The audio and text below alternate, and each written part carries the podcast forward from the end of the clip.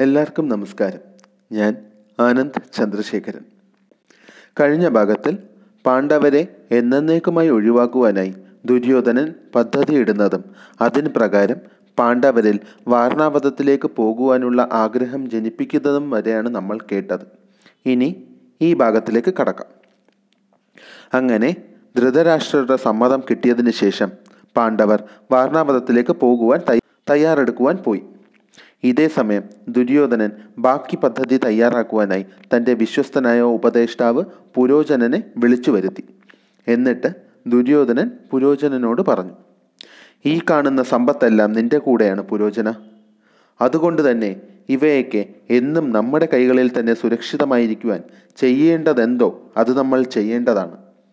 എന്റെ ഉപദേഷ്ടാക്കളിൽ എനിക്ക് ഏറ്റവും വിശ്വസ്തൻ നീയാണ്. നീ ഞാൻ ആവശ്യപ്പെടുന്നത് പോലെ എനിക്ക് ചെയ്തു തരണം. പാണ്ഡവന്മാർ കുറച്ച് ദിവസത്തേക്ക് വാർണാവതത്തിലേക്ക് പോവുകയാണ്. അവർ അവിടെ ഉത്സവം കണ്ട് ആസ്വദിക്കുവാനും ആഘോഷങ്ങളിൽ പങ്കുചേരുവാനും ഉല്ലസിക്കുവാനും ഒക്കെയായിട്ടാണ് പോകുന്നത്. നീ എത്രയും പെട്ടെന്ന് ഏറ്റവും വേഗമേറിയ തേരിൽ പാണ്ഡവർ വാർണാവതത്തിൽ എത്തുന്നതിന് മുമ്പായി തന്നെ അവിടെ എത്തണം. എന്നിട്ട് പാണ്ഡവർക്ക് താമസിക്കുവാനായി വാർണാവതത്തിൽ നിന്നും അത്ര ദൂരെയൊന്നുമല്ലാതെ ഒരു മാളിക പണിയണം. പെട്ടെന്ന് തീപിടിക്കുന്ന വസ്തുക്കളായ നെയ്യും കർപ്പൂരവും അരക്കുമെല്ലാം വെച്ച് വേണം ആ മാളിക പണിയുവാൻ. അവിടെ താമസിക്കാൻ വരുന്ന ആർക്കും മനസ്സിലാവരുത്. അവയൊക്കെ ആ മാളികയിൽ ഉപയോഗിച്ചിട്ടുണ്ടെന്ന് മാളികയുടെ പണി കഴിയുമ്പോൾ കുന്തിയെയും പാണ്ഡവരെയും നീ അവിടെ താമസിക്കുവാനായി ക്ഷണിക്കുക. എല്ലാവിധ സുഖ സൗകര്യങ്ങളും നീ അവർക്ക് അവിടെ ഒരുക്കണം. ഒരു തരത്തിലും അവർക്ക് നമ്മളുടെ പദ്ധതി മനസ്സിലാകുവാൻ പാടില്ല.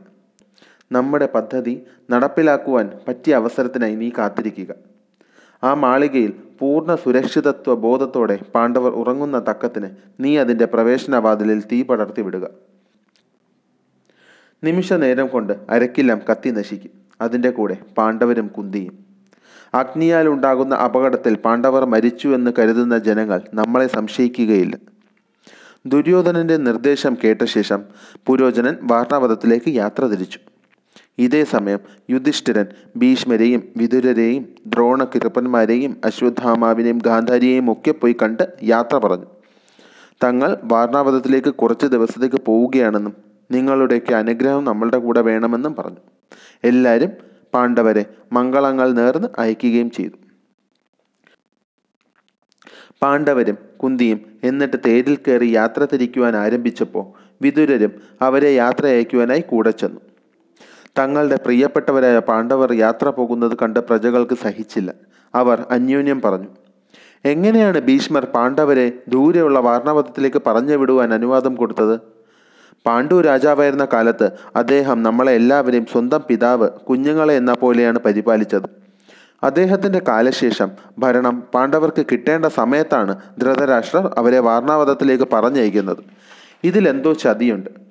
ധൃതരാഷ്ട്രർ പുത്രവാത്സല്യം കൊണ്ട് പാണ്ഡവരോട് അനീതി കാണിക്കുകയാണ്. ഇതിൽ പ്രതിഷേധിച്ച് നമുക്കും ഈ നഗരം വിട്ട് പാണ്ഡവർ എങ്ങോട്ടാണോ പോകുന്നത് അവിടേക്ക് പോവാം. ഇത് കേട്ട് യുധിഷ്ഠിരൻ തേരിൽ നിന്നും ഇറങ്ങി പ്രജകളോട് പറഞ്ഞു ധൃതരാഷ്ട്രർ നമ്മുടെ രാജാവാണ്. അദ്ദേഹം സർവാധികാരിയും നമ്മളുടെ രക്ഷിതാവുമാണ്. അദ്ദേഹത്തിന്റെ അഭിപ്രായം കൂടെ കണക്കിലെടുത്തുകൊണ്ടാണ് നമ്മൾ ഈ യാത്ര പോകുന്നത്. നിങ്ങൾ ആരും വിഷമിക്കേണ്ടതില്ല. നിങ്ങളുടെ എല്ലാവരുടെയും സ്നേഹവും പ്രാർത്ഥനയും കാരണം നമ്മളെന്നും സുരക്ഷിതരായിരിക്കും. നിങ്ങൾ സ്വഗൃഹങ്ങളിലേക്ക് തിരിച്ചു പോവുക. നമുക്ക് വേണ്ടി പ്രവർത്തിക്കേണ്ട സമയം വരുമ്പോൾ അപ്രകാരം ചെയ്തു കൊള്ളുക.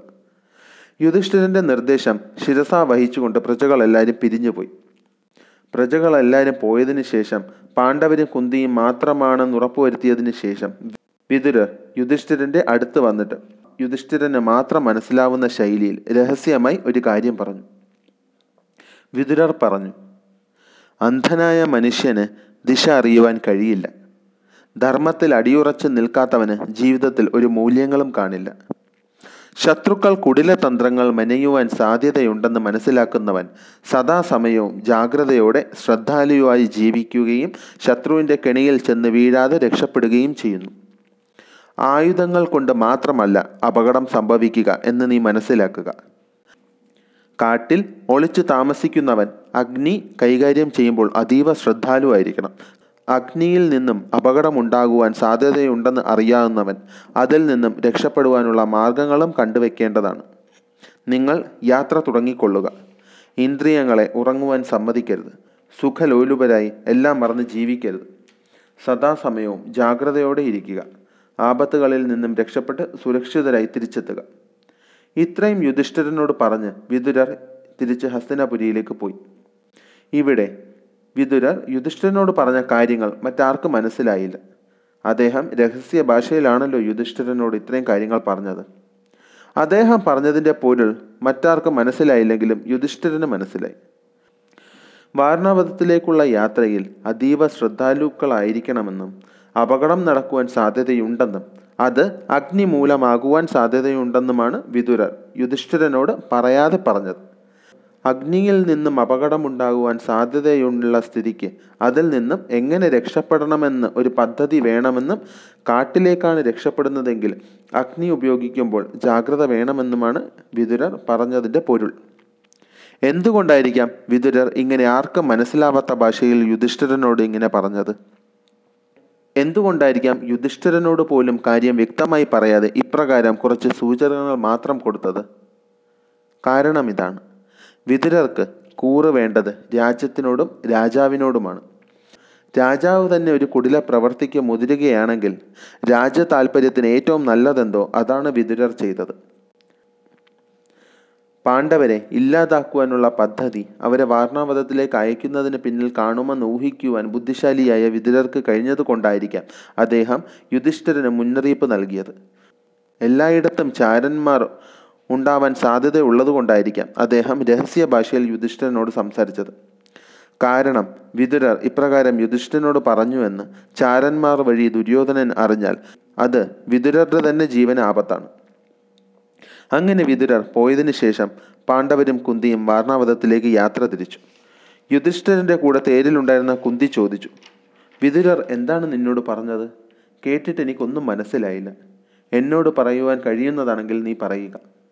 യുധിഷ്ഠിരൻ പറഞ്ഞു വാർണാവതത്തിലെ ഏതോ മാളികയിൽ താമസിക്കുന്ന നേരത്ത് അഗ്നിയിലൂടെ നമ്മളെ ഇല്ലാതാക്കുവാൻ പദ്ധതി പിന്നിൽ ഒരുങ്ങിക്കൊണ്ടിരിക്കുകയാണെന്നാണ് എനിക്ക് വിതുരർ പറഞ്ഞതിൽ നിന്നും മനസ്സിലാകുവാൻ കഴിഞ്ഞത്. അദ്ദേഹം വ്യക്തമായി ഒന്നും പറഞ്ഞില്ല. ചില സൂചനകൾ മാത്രമാണ് നൽകിയത്. എന്തായാലും വാർണാവധത്തിൽ അതീവ ജാഗ്രതയോടെ വേണം നമ്മൾ ഓരോ നിമിഷവും കഴിയുവാൻ. അങ്ങനെ അവർ വാർണാവധത്തിലേക്ക് യാത്ര തുടർന്നു. തൽക്കാലം ഇവിടെ വെച്ച് ഞാൻ ഈ ഭാഗം നിർത്തുകയാണ്. ബാക്കി അടുത്ത ഭാഗത്തിൽ. നന്ദി.